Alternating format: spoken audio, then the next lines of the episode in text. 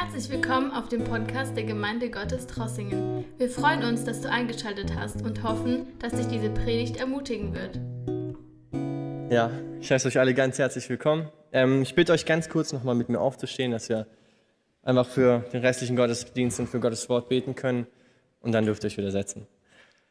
Danke, dass wir heute Morgen hier sein dürfen, dass wir dein Wort wirklich hören dürfen, Herr. Und ich bete, dass du unsere Herzen öffnest, dass du uns wirklich veränderst durch dein Wort und zu uns sprichst und uns Kraft schenkst, Herr, durch dein Wort. Und ich danke dir einfach, dass du heute Morgen da bist und dass du dein Wort schenkst, Vater, um uns zu verändern, um uns dir ähnlicher zu machen und damit wir wirklich hinausgehen können in diese Welt und diese frohe Botschaft, die du uns geschenkt hast, verkündigen können. In deinem Namen beten wir und wir danken dir, dass du unsere Herzen öffnest und zu uns redest, Jesus. Danke, dass du da bist und dass du dich heute Morgen verherrlichen wirst. Amen. Ja, ihr dürft euch wieder hinsetzen. Und ganz kurz vorweg, es ist immer so überraschend, wenn ich dienen darf, dann ist es wirklich so, dass die Gedanken, die ich mir gemacht habe, von anderen Brüdern wiederholt werden oder bestätigt werden oder vorab genommen werden. Edi hat wirklich zwei Bibelstellen, die ich auch jetzt nachher im Laufe der Predigt erwähnen werde, ähm, erwähnt und darauf eingegangen. Und da bin ich immer so überzeugt davon und ermutigt, dass Gottes Leitung da ist und dass Gott heute etwas geplant hat, was er uns mitteilen will. Weil wer würde erwarten, dass die Geschichte von Amalek, wo Israel gegen Amalek ähm, kämpft, erwähnt wird in einer Einleitung? So eine Geschichte, die so unscheinbar ist. Und trotzdem wird sie mir vorweggenommen. Und es ermutigt mich immer wirklich, wenn ich hier vorne dann dienen darf und wissen darf, dass Gott da ist und dass er zu uns reden will. Ähm, ich habe eine kleine PowerPoint vorbereitet und ihr seht da eigentlich schon den Titel der Predigt und zwar Gott verdient unsere Liebe. Und das ist so ein Thema, das mir so präsent gewesen ist in den letzten paar Tagen oder die letzten paar Wochen. Und jedes Mal, wenn ich Bibel gelesen habe oder im Gebet war, dann sind mir Bibelstellen aufgefallen, sie haben mich so ermutigt. Und das Thema der Bibelstellen war immer, dass Gott uns liebt und Gottes Liebe zu uns einfach überwältigend ist, immer mit dieser Frage dabei so, liebst du Gott auch genug? Oder liebst du Gott so, wie er es verdient? Und auch die letzten Predigten, die wir gehört hatten, das ganze, die ganzen Themen, die Lieder, die Einleitungen, die wir hören in letzter Zeit, ich finde, oder beim, wenn ich dazu höre, dann schwingt da immer dieses Thema mit, dass Gott uns liebt und dass er uns vorbereiten will dazu und dazu bringen will, dass wir eine Gemeinde sind, die ihn mehr liebt als alles andere und dass wir davon charakterisiert werden und ausgemacht werden, dass wir eine Gemeinde sind, die ihn über alles liebt. Und wenn wir uns mit, der, mit diesem Thema beschäftigen, dass Gott unsere Liebe verdient, dann ist da eigentlich immer eine Frage, die mitschwingt, und zwar, also bei mir. Und zwar, ich frage mich dann immer, liebst du Gott genug? Jedes Mal, wenn ich neu überwältigt werde von dieser Liebe Gottes, die uns begegnet ist, die uns gerettet hat, frage ich mich nur, liebst du Gott genug? Liebst du ihn so sehr, wie er es verdient? Und um einfach auf diese Frage einzugehen und diese Frage zu beantworten, würde ich im Lauf der Predigt einfach zwei Punkte anschauen. Erstmal möchte ich uns neu erinnern, wie groß Gottes Liebe ist und da schauen wir uns Gottes Liebe zu uns an. Und dann möchte ich einfach so den Maßstab Gottes an unsere Liebe zu ihm betrachten und da können wir uns dann selber beurteilen und richten und gucken, ob wir Gott genug lieben, ob wir ihn so lieben, wie er es von uns erwartet. Und den ersten Punkt, Gottes Liebe zu uns, ist eventuell komisch, aber ihr seht schon, Zephania 3, Vers 15 und 17, Lukas 14, und der Vers steht nicht da, habe ich vergessen, aber ja, Zephania 3, Vers 15 und 17. Das ist eigentlich ganz komisch, wenn man den Kontext von Zephania kennt, dass in diesem Buch eine Bibelstelle dabei ist, die uns erinnern soll, dass Gott uns unglaublich liebt. Weil wenn wir den Kontext von Zephania anschauen, dann geht es in Zephania eigentlich hauptsächlich um Gericht. Sogar die ersten zwei Verse in Zephania, Zephania 1, Vers 2, da heißt es, ich will alles vom Erdboden gänzlich wegraffen, spricht der Herr. Wir sehen, Gott hat eindeutig genug gehabt von den Sünden Israels. Die Lage war so, dass Israel sich dem Götzendienst komplett hingegeben hat und so ab von Gott war, dass Gott gesagt hat, es war, es ist genug, es ist Schluss, ich mache eine Grenze, jetzt kommt Gericht. Und wirklich das ganze Kapitel, äh, das ganze Buch, sind drei Kapitel, geht darüber, dass Gott erstmal die Völker um Israel herum richtet und die Feinde Israel richtet, dann kommt es zum Gericht über Juda und dann über Israel selber. Und deswegen ist es so unerwartet, in diesem Kontext von Gericht dann diese Verse zu sehen, die ich jetzt vorlesen will, und dass diese Verse uns so ermutigen über einen Gott, der uns unglaublich liebt. Zephania 3, Vers 15 bis 17. Vers 14 bis 17.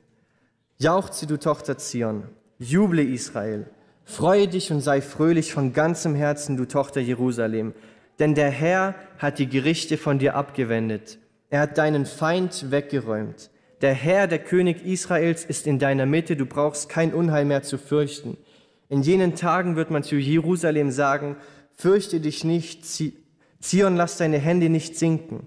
Der Herr, dein Gott, ist in deiner Mitte, ein Held, der rettet.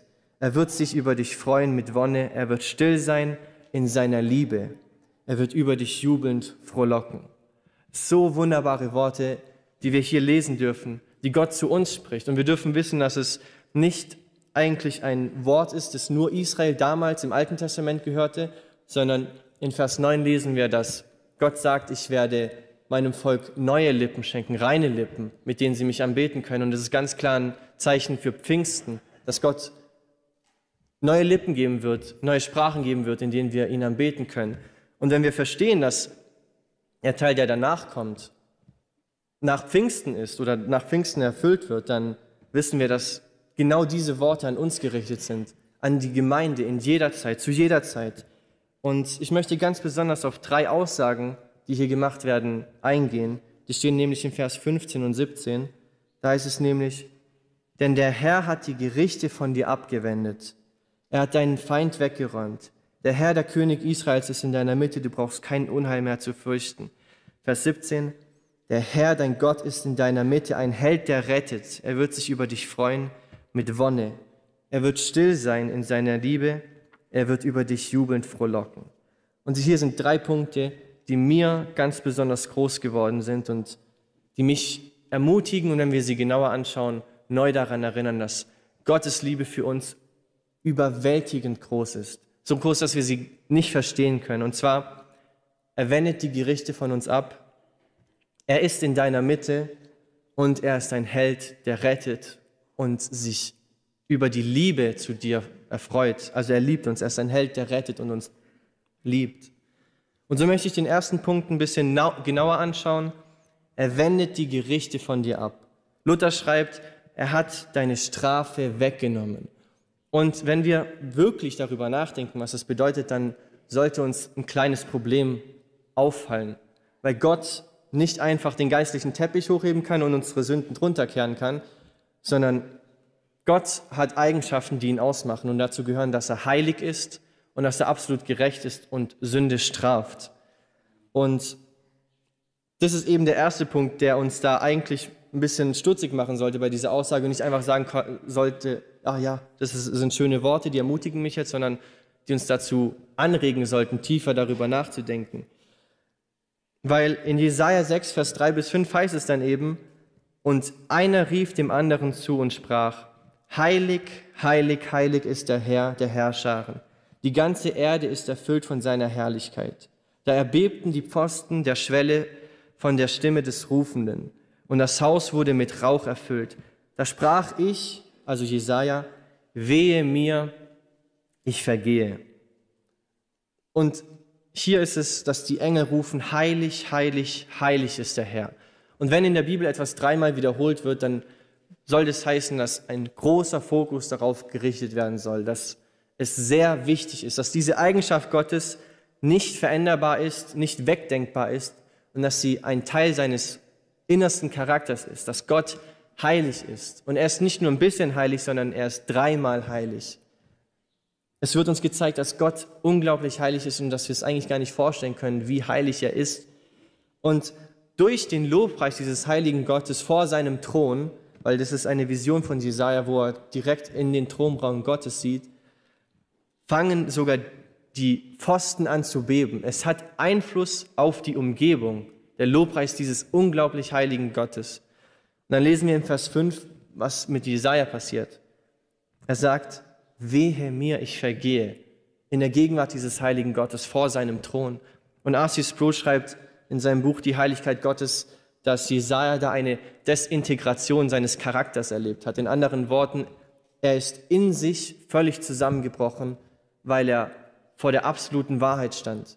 Weil vor Gott versteht er, wie sündig er doch ist. Und Jesaja war kein schlechter Mensch, er war ein Sohn eines Priesters. Er war eigentlich wahrscheinlich sogar ein Mensch, wo man sagen würde, der, der führt ein gutes Leben. Und trotzdem ist er vor Gott und er erkennt, wie winzig klein er ist im Gegensatz zu diesem heiligen Gott. Und dass Gottes Heiligkeit so groß ist, dass wir nicht vor ihm bestehen können. Und das ist das erste Problem, das da aufkommt, mit, dass er die Gerichte abwendet. Und in 2. Mose 34, Vers 7 heißt es dann auch, er ist der Gott, der tausend Gnaden bewahrt und Schuld und Übertretungen und Sünden vergibt, aber keineswegs ungestraft lässt, sondern die Schuld der Väter heimsucht an den Kindern und des Kindes, der Kindeskindern bis in das dritte und vierte Glied. Das heißt, dass wenn wir Gott wirklich kennen und diese Worte hören, dann sollten wir eigentlich verstehen, was danach kommt, weil es irgendwie widersprüchlich ist, dass Gott einfach sagt, ich kann, ich mache jetzt einfach, ja, eure Sünden sind einfach weg, ich vergesse die einfach mal. Es geht nicht. Gott würde sich selbst nie widersprechen in seinem Handeln, weil Gott nicht widersprüchlich ist. Und das größere Problem, das wir Menschen da haben, ist, dass wir alle sündig sind. In Römer 3, Vers 10 und 12 wird es ganz gut erklärt. Paulus schreibt da, genau wie es in der Schrift heißt, keiner ist gerecht, auch nicht einer. Keiner ist klug. Keiner fragt nach Gott. Alle sind vom richtigen Weg abgewichen. Keinen einzigen kann Gott noch gebrauchen. Keiner handelt so, wie es gut wäre, nicht ein einziger. Und das heißt, wenn wir das wirklich verstehen, dass Gott weiß, dass es nicht einen gibt von uns, der keinen Fehler gemacht hat. Gott weiß, dass es nicht einen gibt, der irgendwie das perfekte Leben gelebt hätte, dass wir Gottes Maßstab erfüllen können, weil Gottes Maßstab ist perfekt sein, gut sein. Als der reiche Jüngling zu Jesus kommt, sagt er, guter Meister, guter Rabbi, was muss ich tun, um in den Himmel zu kommen? Und Jesus, seine Antwort ist nicht, ja, du musst das und das machen, sondern Jesus sagt erstmal, es ist richtig, dass du sagst, dass ich gut bin, weil ich ohne Fehler bin und das ist der Maßstab, um in den Himmel zu kommen, keine Fehler zu haben, nicht zu versagen vor Gott, keinen Fehler in seinem, keine Sünde in seinem Leben zu haben, nicht eine Sekunde. Und das ist eben das große Problem oder das Dilemma der Menschheit. Wenn wir nicht wissen würden, dass es Erlösung gibt und Vergebung gibt, dann sind wir da in diesem Punkt eigentlich hoffnungslos verloren, weil wir einen absolut heiligen Gott hat, der gerecht ist und weil er gerecht ist, nicht einfach Sünde sagen kann, ja, hier, wir vergessen das, sondern er muss Sünde bestrafen. Wenn wir einen Richter uns vorstellen, der einen Mörder einfach gehen lässt und sagt, ja, wir äh, kehren es ein bisschen unter den Teppich, dann würden wir sagen, er ist ungerecht. Aber ein Richter, der einen Mörder verurteilt und ins Gefängnis steckt, den würden wir niemals als ungerecht darstellen, sondern jemanden, der Fehler und Sünde und Schuld nicht bestraft. Und das ist eben ein Problem, aber Gott sei Dank haben wir eine Lösung. Und die Lösung ist Jesus. Weil Jesus erträgt unsere Strafe und dadurch hat Gott den Weg geschaffen, dass er das Gericht von uns abwenden kann. In Jesaja 53, Vers 10 bis 11 heißt es nämlich, aber dem Herrn gefiel es, ihn zu zerschlagen. Er ließ ihn leiden. Wenn er sein Leben zum Schuldopfer gegeben hat, so wird er Nachkommen sehen und seine Tage verlängern. Und das Vorhaben des Herrn wird in seiner Hand gelingen. Nachdem seine Seele Mühsal erlitten hat, wird er seine Lust sehen und die Fülle haben. Durch seine Erkenntnis wird mein Knecht, der Gerechte, viele gerecht machen und ihre Sünden wird ertragen. Das heißt, als Jesus am Kreuz war, war es nicht einfach nur so, dass er irgendwie gestorben ist, sondern es gefiel dem Herrn, ihn zu zerschlagen. Er ließ ihn leiden. Und es ist nicht so, dass Gott irgendwie Freude daran hat, wenn Schmerz Menschen geschieht. Er hat nicht Freude daran, wenn Menschen Leid erfahren und es ihnen schlecht geht. Im Gegenteil. Er möchte, dass wir in seiner Schönheit und in seiner Freude ihn anbeten und darin leben und darin wandeln. Aber Gott gefiel es, die Sünde zu bestrafen. So wie wir es in 2. Mose gelesen haben. Er bestraft Sünde und es gefiel ihm, durch Jesus es können zu machen. Sünde zu bestrafen, Gerechtigkeit möglich zu machen, ohne sich selbst zu widersprechen. Und die Lösung für dieses Problem der Sünde ist nämlich Jesus. der Weg, dass Gott das Gericht von uns abwenden kann, ist Jesus. Denn es heißt, und ihre Sünden wird er tragen. Als Jesus am Kreuz war, hat er unsere Sünden getragen, die Fehler und die Verfehlungen, die wir gemacht haben, die Schuld und die Strafe, die wir verdient hätten, der Zorn Gottes und der Fluch der Sünde, den hat er auf sich genommen, damit wir dieses Gericht, das wir niemals überstehen würden, könnten, tragen müssen. Jesus hat die Konsequenz deiner Fehler getragen. Und das sehen wir dann auch in 2. Korinther 5, Vers 21 so gut. Da heißt es, denn der, der ohne jede Sünde war, ihn hat Gott für uns zur Sünde gemacht, damit wir durch die Verbindung mit ihm die Gerechtigkeit bekommen, mit der wir vor Gott bestehen können. Den, der ohne jede Sünde war. Jesus hat dieses Leben gelebt, das den Maßstab Gottes erfüllt hat. Er hat dieses Leben gelebt, das absolut perfekt war. Er hat dieses Leben gelebt, das, wenn er am Ende gestorben wäre, mit 80 Jahren, wenn er vor Gott gewesen wäre, Gott hätte gesagt, du hast keinen Fehler gemacht, du bist perfekt, du kannst in den Himmel kommen. Und Jesus ist der Einzige, der das geschafft hat. Nicht einer von uns kommt diesen Maßstab gleich und Jesus geht ans Kreuz und er wird zur Sünde. Gott beladet ihn mit all den Fehlern, die wir gemacht haben. Und warum? Damit wir die Gerechtigkeit Gottes werden können und empfangen können. Dass wenn Gott uns ansieht, dass er nicht mehr unsere Fehler sieht. Dass wenn wir wiedergeboren sind, dass Gott nicht mehr die Sünden und die Übertretungen sieht, die wir einst gemacht haben, sondern dass er Gottes Gerechtigkeit sieht. Und dass er seine Kinder sieht. Dass er seine Kinder sieht, die er liebt. Und dann noch ein Vers, der das Ganze perfekt zusammenfasst, ist Römer 3, Vers 25. Ihn hat Gott vor den Augen aller Welt zum Sühneopfer für unsere Schuld gemacht. Durch sein Blut, das er vergossen hat, ist die Sühne geschehen und durch den Glauben kommt sie uns zugute. Damit hat Gott unter Beweis gestellt, dass er gerecht handelt, als, dass er gerecht gehandelt hat, als er die bis dahin begangenen Verfehlungen der Menschen ungestraft ließ. Paulus geht hier sogar noch mal darauf ein, dass es ungerecht gewesen wäre, wenn niemand die Strafe für die Fehler bis dahin bezahlt hätte und für die Fehler, die noch die Menschen nach Jesus tun werden. Wenn niemand diese Fehler bezahlen würde, dann wäre das ungerecht. Aber Paulus erklärt uns hier ganz genau, dass weil Jesus gestorben ist, weil er ein Sühneopfer geworden ist, weil er die Schuld bezahlt hat, weil er das Gericht auf sich genommen hat. Deswegen ist es gerecht, dass Gott uns vergibt. Und wenn wir uns jetzt diese Aussage anschauen, er wendet die Gerichte von dir ab, dann sollte es nicht einfach nur sein, ja, er wendet die Gerichte von mir ab und das war's und der Satz hat keine Bedeutung und kein Hand und Fuß, sondern dann sollte wie ein kleiner Film vor unseren Augen vorbeigehen, ein Film der Heilsgeschichte, wo wir verstehen, dass wir einen absolut heiligen Gott haben, der keine Kompromisse mit Sünde hat, macht und dass wir eigentlich verloren wären ohne einen Erlöser und dass er die Gerichte von uns abwendet, indem er selbst Mensch wird und unsere Strafe auf sich nimmt. So wendet er die Gerichte von uns ab und nicht einfach, weil er sagt, ja, ihr bekommt jetzt keine Strafe. Und wenn wir das wirklich verstanden haben, dann lässt uns das, diese Liebe erkennen, die Gott für uns hat. Wie wir es in Johannes 3, äh, Vers 16 lesen, denn so sehr hat Gott die Welt geliebt, dass er seinen Sohn gab, damit er die Gerichte abwenden kann. Und der zweite Punkt, den wir da eben lesen, der Herr, dein Gott, ist in deiner Mitte, ein Held, der rettet. Er ist in deiner Mitte. Und ich denke, alleine das ist schon ein Liebesbeweis, dass er in unserer Mitte ist, dass er bei uns ist, dass er zu jeder Zeit unsere Gemeinschaft erdulden kann.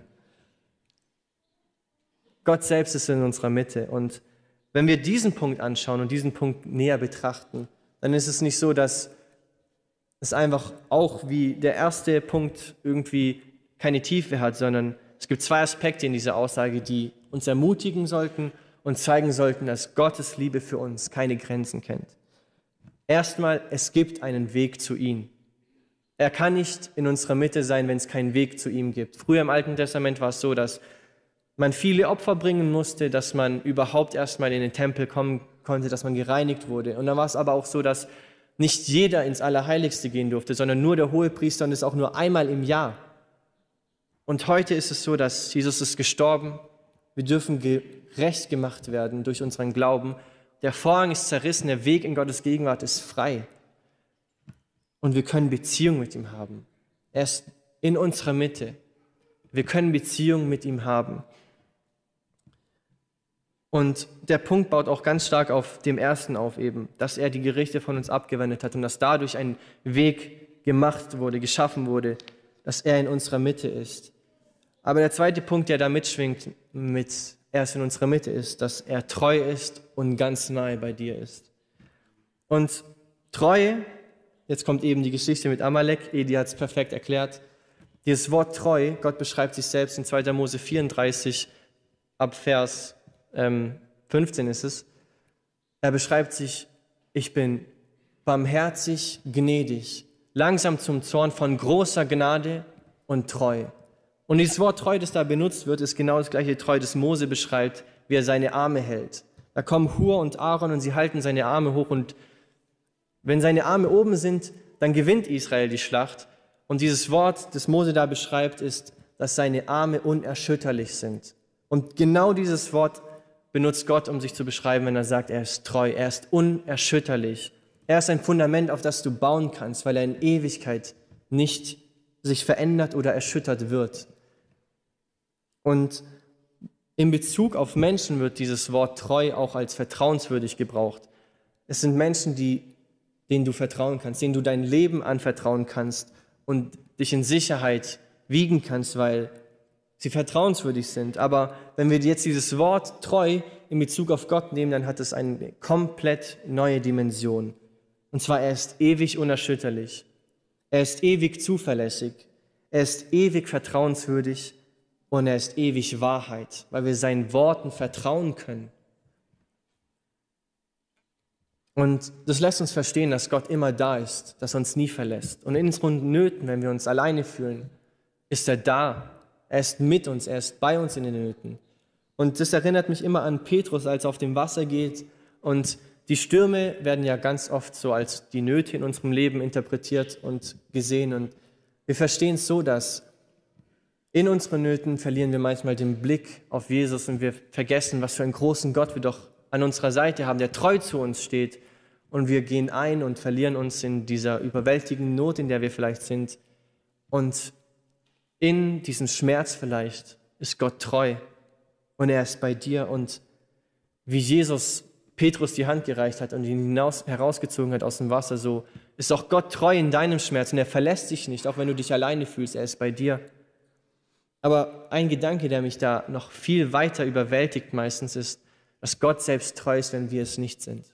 Und er hat sogar ein ganzes Buch darüber uns in der Bibel gelassen, in, der, in dem er uns zeigt, dass er treu ist, auch wenn wir untreu sind. Und das ist nämlich Hosea, da vergleicht Gott sein Volk mit einer Hure, die hinausgeht und den Bund der Ehe ständig bricht, aber Gott bleibt treu. Und diese Geschichte, Gottes Treue zu uns, oder dieser Punkt Gottes Treue zu uns, auch wenn wir ihn verlassen, erinnert mich eben an die Geschichte vom verlorenen Sohn immer. Gottes Liebe, Gottes Treue ist da. Und auch wenn wir ihn verlassen haben und gesündigt haben, uns von ihm entfernt haben, ist er nicht ein Gott, der sagt, nee, einmal hattest die Chance, jetzt kannst weggehen. Ich nehme dich nicht mehr an, ich, du kommst nicht mehr in meine Familie, sondern er nimmt uns wieder an, er ist treu. Wir sind seine Kinder und er nimmt uns wieder an, er lässt uns Teil seiner Familie sein. Und er gibt uns wieder dieses Gewand. Er gibt uns wieder das Recht, sein Kind zu sein. Er sagt nicht, eine Chance, die hast du vermasselt und jetzt schau, wie du selbst zurechtkommst, sondern er ist treu. Und da ist es so wunderbar, dass wir in Jeremia 32, Vers 40 sogar ein Versprechen von Gott selber sehen, dass er verspricht, treu zu sein. Und ich will einen ewigen Bund mit ihnen schließen, dass ich nicht ablassen will, ihnen Gutes zu tun und will ihnen Furcht von mir ins Herz geben, dass sie nicht von mir weichen. Gott selbst verspricht es sich und jedem, der dieses Wort liest, er möchte einen neuen Bund mit ihnen schließen und er wird nicht ablassen davon, Gutes zu tun. Er wird treu darin sein. Er wird nicht dieses Wort zur Lüge werden lassen, sondern er wird sein Wort halten und treu sein. Und wenn man dieses, also jetzt diesen Vers genau, genauer betrachtet und ihn versteht, dann ist es, dass er einen neuen Bund schließen wird. Und wir leben im neuen Bund mit Jesus. Und genau dieses Wort erfüllt sich, dass In Jesus, in diesem neuen Bund, ist er ewig treu zu uns und er hört nicht auf, uns Gutes zu tun durch Jesus. In unseren Nöten dürfen wir zu ihm kommen, in unseren Problemen dürfen wir zu ihm kommen, weil seine Güte in Jesus kein Ende findet. Und es erinnert mich immer an Hosea 3, Vers 5, weil in Jeremia 32, Vers 40, da heißt es am Ende, dass Gott ihnen Furcht ins Herz geben wird. Und in Hosea heißt es ungefähr das Gleiche, weil da heißt es, danach werden die Kinder Israels umkehren und den Herrn, ihren Gott und David, ihren König suchen. Also Gott wird seine Kinder wieder zu sich führen in den letzten Tagen und sie werden sich begeben zu dem Herrn und zu seiner Güte flüchten am Ende der Tage. Sie werden sich bebend zu dem Herrn und zu seiner Güte flüchten am Ende der Tage. In Jeremia heißt es von einer Gottesfurcht, die Gottes Volk erfüllen wird. Und Hosea, spricht darüber, dass in den letzten Tagen wird eine Gottesfurcht da sein. Nicht, weil Gott mit Tyrannei herrschen wird und uns Schlechtes geben wird ins Leben und uns schlagen wird, bis wir zu ihm kommen, sondern weil er uns mit einer Güte überströmt hat in Jeremia. Und Hosea sagt genau das, dass in den letzten Tagen werden Menschen, wird sein Volk zu ihm kommen. Sie werden gottesfürchtig sein, nicht weil er schrecklich ist, sondern weil seine Güte überfließt. Und das überwältigt mich jedes Mal neu, wenn wir einfach sehen, wie Gottes Wort sich selbst auslegt und wirklich ineinander greift und kein Widerspruch da ist. Und wie Gott treu zu uns ist mit all dem, was er uns versprochen hat. Und dann der dritte Gedanke zu Gott liebt uns oder Gottes Liebe zu uns. Der Herr, dein Gott, ist in deiner Mitte ein Held, der rettet. Er wird sich über dich freuen mit Wonne, er wird still sein in seiner Liebe. Und das ist nämlich der dritte Punkt. Er ist ein Held, der rettet und dich liebt. Und dazu muss ich eigentlich gar nichts sagen, weil Gott uns ein Buch dargelassen hat, in dem er uns wortwörtlich sehr oft sagt, wie sehr er uns liebt. Und deswegen möchte ich einfach nur ein paar Bibelverse dazu vorlesen. Meine Freunde, wir wollen einander lieben, denn die Liebe hat ihren Ursprung in Gott, und wer liebt, ist aus Gott geboren und kennt Gott. Da kam der Herr hernieder in einer Wolke und trat selbst zu ihm, und er rief aus den Namen des Herrn, und der Herr ging vor seinem Angesicht vorüber, und er rief aus, Herr, Herr, Gott, barmherzig und gnädig und geduldig, von großer Gnade und Treue Seht doch, wie groß die Liebe ist, die uns der Vater erwiesen hat. Kinder Gottes dürfen wir uns nennen, und wir sind es tatsächlich, doch davon weiß die Welt nichts. Sie kennt uns nicht, weil sie ihn nicht erkannt hat. Und in unserer Hoffnung werden wir nicht enttäuscht, denn Gott hat uns den Heiligen Geist gegeben und hat uns unser Herz durch ihn mit der Gewissheit erfüllt, dass er uns liebt. Christus starb ja für uns zu einer Zeit, als wir noch ohnmächtig der Sünde ausgeliefert waren. Er starb für uns Menschen, die Gott den Rücken gekehrt hatten. Nun ist es ja schon unwahrscheinlich genug, dass jemand sein Leben für einen unschuldigen Menschen opfert. Eher noch würde man es vielleicht für einen besonders edlen Menschen tun. Gott hingegen beweist uns seine Liebe dadurch, dass Christus für uns starb, als wir noch Sünder waren. Sei mir gnädig, o oh Gott, du bist doch reich an Gnade. In deiner großen Barmherzigkeit lösche meine Vergehen aus wasche meine Schuld ganz von mir ab und reinige mich von meiner Sünde. Wie mich der Vater geliebt hat, so habe ich euch geliebt. Bleibt in meiner Liebe. Wenn ihr meine Gebote haltet, werdet ihr meiner Liebe bleiben, so wie ich immer die Gebote meines Vaters gehalten habe und in seiner Liebe bleibe.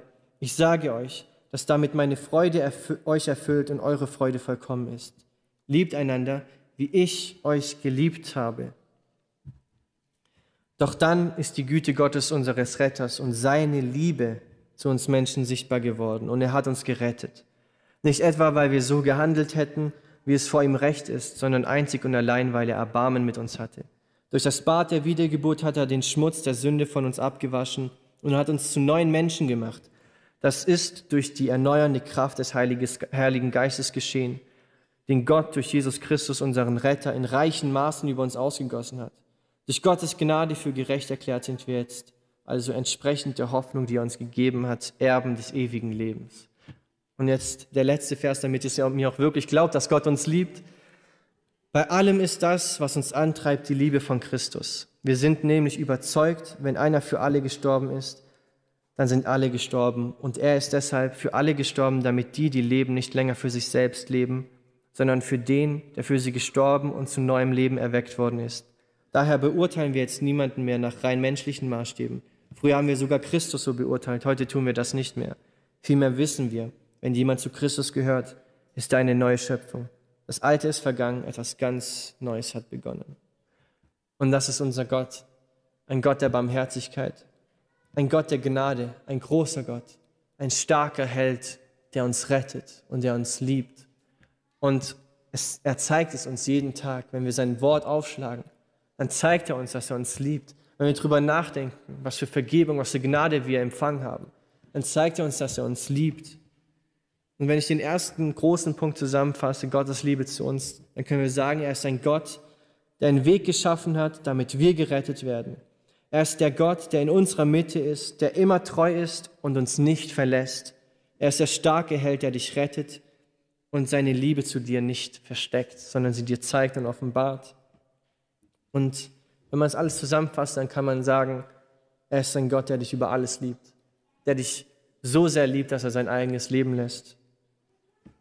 Und dieses Thema ist mir so aufgefallen in den letzten Tagen, immer wieder, wie groß die Liebe Gottes zu uns ist. Und wie ich immer darüber nachgedacht habe, ist es so, Herr, liebe ich dich genug? Diese große Liebe, die du mir geschenkt hast und die du uns jeden Tag offenbarst und schenkst, komme ich der, werde ich der gerecht? Und deswegen der zweite Punkt, Gottes Maßstab für unsere Liebe. Und da ist es eben Lukas 14, Vers 26, das wir uns anschauen wollen.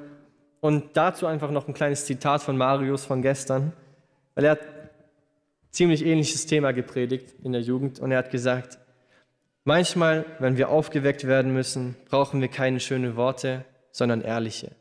Und die ehrlichsten Worte, die wir finden in Bezug auf einen Maßstab von Gott, von unserer Liebe zu Gott, den gibt uns Jesus selber, zwar in Lukas 14, Vers 26. Da heißt es, wenn jemand zu mir kommt und hasst nicht seinen Vater und seine Mutter, seine Frau und Kinder, Brüder und Schwestern, dazu aber auch sein eigenes Leben, so kann er nicht mein Jünger sein. Ich habe diese Worte gelesen letztens, weil ich mich ein bisschen mehr mit dem Lukas-Evangelium beschäftigt habe und sie haben mich so zum Nachdenken wiedergebracht. Nur liebst du Gott so sehr? Liebst du ihn mehr als alles auf der Welt? Und ich denke, jeden Tag dürfen wir uns als Christen diese Frage stellen. Gibt es irgendetwas in unserem Leben, das Gott nicht geweiht ist, das irgendwie auf gleicher Stelle mit ihm sein, sein kann? Selbst wenn es nur ein Prozent deines Lebens ist oder 0,1 Prozent. Es ist schon zu viel. Und es ist nicht so, dass Jesus sagt, wir müssen jetzt unsere Eltern hassen oder unsere Mitmenschen hassen, unsere Kinder hassen. Weil es würde ja der Bibel widersprechen. Gott sagt, liebt eure Mitmenschen. Und deswegen eine andere Übersetzung, zum Beispiel die neue Genfer, das war jetzt Schlachter. In der neuen Genfer heißt es, wenn jemand zu mir kommen will, muss er alles andere zurückstellen. Es darf nichts im Leben geben eines Christen, das wichtiger ist als Gott, als die Beziehung zu ihm. Und da ist es so, oft nimmt man das eventuell zu stark, aber ich frage mich da immer so, nichts sollte ich mehr lieben als Jesus, mich selbst nicht. Liebe ich Jesus wirklich mehr, wenn ich morgens aufstehe und meine stille Zeit auf den Abend verschiebe, weil ich jetzt zu müde bin und wenn ich am Abend angekommen bin, dann verschiebe ich sie auf den nächsten Tag, weil ich wieder zu müde bin von der Arbeit. Liebe ich Gott wirklich in jedem Moment mehr als alles andere auf dieser Welt. Und die Parallelstellen zu diesem Vers sind Apostelgeschichte 20 und 24 und Offenbarung 12, Vers 1. Und die lassen uns ein bisschen verstehen, was es bedeutet, Jesus mehr zu leben als alles andere auf dieser Welt. Aber auf das alles nehme ich keine Rücksicht mehr. Apostelgeschichte 20, Vers 24. Mein Leben ist mir auch selbst nicht teuer, wenn es gilt, meinen Lauf mit Freuden zu vollenden und den Dienst, den ich von dem Herrn Jesus empfangen habe, nämlich das Evangelium der Gnade Gottes zu bezeugen. Offenbarung 12, Vers 11. Aber sie haben über ihn triumphiert, weil das Lamm sein Blut für sie vergossen hat und weil sie ohne Rücksicht auf ihr Leben zur Botschaft von Jesus bekannten, bereit dafür sogar in den Tod zu gehen. Lieben wir unser eigenes Leben mehr als Jesus oder lieben wir Gott mehr als alles andere? Und das ist der Maßstab, den uns Jesus gibt. Und da möchte ich einfach mal meine Hand aufs Herz tun und ehrlich sein. Und wenn wir ehrlich zu uns selbst sind, dann ist es oft in unserem Leben so, dass wir uns, wenn wir wirklich ehrlich sind, dass wir diesen Maßstab nicht erfüllen. Und in diesem Kontext hat mich eine Person sehr geprägt und sehr ermutigt, und zwar Bill George. In ILD waren wir da da kurze Werbung für ELD, es lohnt sich wirklich. Ähm, Bill George war da als Gast und er hat darüber geredet, dass er auch an diesem Punkt war. Dass er erkannte die Wahrheiten von Gott und er fand diese Botschaft sehr ermutigend, aber er ist dann ins Gebet gegangen und hat gesagt, Herr, ich liebe dich nicht wirklich so, wie du es von mir verlangst, aber ich will dich lieben. Schenke mir diese Liebe und es ist auch nicht etwas, was wir erzwingen können, sondern was wir, indem wir uns mehr mit Gott beschäftigen, geschenkt bekommen. Und so ist die Frage, was mache ich, wenn ich Gott mehr lieben will und ehrlich wirklich zu mir selber bin, und das ist nämlich der erste Punkt, der ein bisschen schwer ist, ehrlich zu sich selber zu sein. Was mache ich, wenn ich Gott lieben will, aber mein Herz es noch nicht versteht? Und da möchte ich zum Abschluss ganz kurz noch Psalm 42 vorlesen, denn David ist genau in dieser gleichen Situation.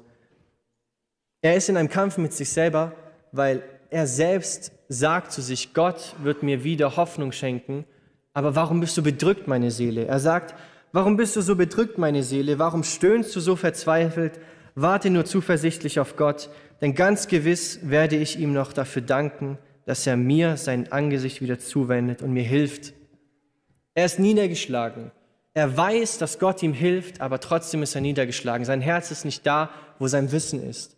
Und manchmal ist es so, dass dieser Weg von Kopf zum Herz wahrscheinlich die größte Brücke ist, die wir schlagen müssen. Und deswegen ich mich zu diesem Punkt.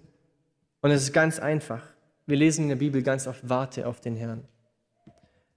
Warte auf den Herrn und stell dich unter den Strömen seiner Gnade. Warte auf den Herrn und bitte ihn, dass er dein Herz neu zerbricht. Warte auf den Herrn, dass er neu die Freude deiner Erlösung wiederherstellt. Warte auf den Herrn und bete und bitte, dass er dich wieder zu dem Punkt bringt, wo er der größte Schatz in deinem Leben ist. Weil Jesaja 40, Vers 31, die, die auf den Herrn harren, kriegen neue Kraft, dass sie auffahren mit Flügeln wie Adler, dass sie laufen und nicht matt werden, dass sie wandeln und nicht müde werden. Und das ist unsere Hoffnung. Gott liebt uns und er gibt uns einen Maßstab und jeder darf sich selber prüfen. Und wenn du erkennst, dass du diesem Maßstab vielleicht nicht gerecht wirst, dann hast du trotzdem noch Hoffnung, dass Gott nicht, dich nicht verstößt, sondern dass er dich einlädt, auf ihn zu warten, dass er dir da begegnen will. Ich möchte euch einladen, aufzustehen, bevor wir zum Abendmahl gehen. Ich möchte noch beten. Und ihr dürft die Augen schließen und ihr müsst nicht die Hände heben oder so, aber seid einfach ehrlich zu euch. Und wenn du an diesem Punkt bist, wo du wirklich erkennst, ich möchte Gott mehr lieben, dann Sag's ihm einfach in deinem Gebet und entscheide dich selber persönlich vor Gott, einen Unterschied in deinem Leben zu machen. Weil dann werden wir wirklich Veränderungen in unserer Gemeinde, in unserer Stadt, in unserem Leben sehen. Danke, Herr, dass du uns unglaublich liebst, Herr. Danke, dass du uns dazu aufrufst, Vater, und uns dazu vorbereitest, dich mehr zu lieben, Herr. Uns dich mehr zu weinen, Vater, dass wir dir einfach alles hingeben, Herr, dass wir diesen Maßstab erfüllen, Herr, dass nichts in unserem Leben ist, dass wir mehr lieben als dich. Und ich bete, Herr, dass wenn wir an diesem Punkt sind, wo wir erkannt haben, dass es nicht so ist, dass wir etwas anderes mehr lieben als dich oder dass wir dich nicht so lieben, wie wir es einst getan haben, Herr, dass du uns Gnade schenkst und uns Ver Verständnis schenkst, Herr, dass deine Gnade da ist, Herr, dass du uns füllen willst, Herr, dass du uns zu diesem Punkt bringen willst, unser Herz das glaubt, was wir wissen und dass, wenn wir auf dich warten, Herr, dass du uns Kraft schenkst, Herr, dass wir nicht müde werden, Herr. Und dass wir ausharren können. Und dass du bei uns bist, Herr. Und ich danke dir, dass du uns nicht verstößt, sondern dass du uns zu diesem Punkt bringen willst, Herr, dass wir dich mehr lieben als alles andere. Und dass wir dann deinen Segen sehen werden, Herr. Amen. Danke, dass du unsere Predigt angehört hast. Wenn dich die Botschaft angesprochen hat, dann teile sie gerne mit deinen Freunden und Bekannten, dass auch sie diese Predigt hören können. Wir wünschen dir Gottes Segen.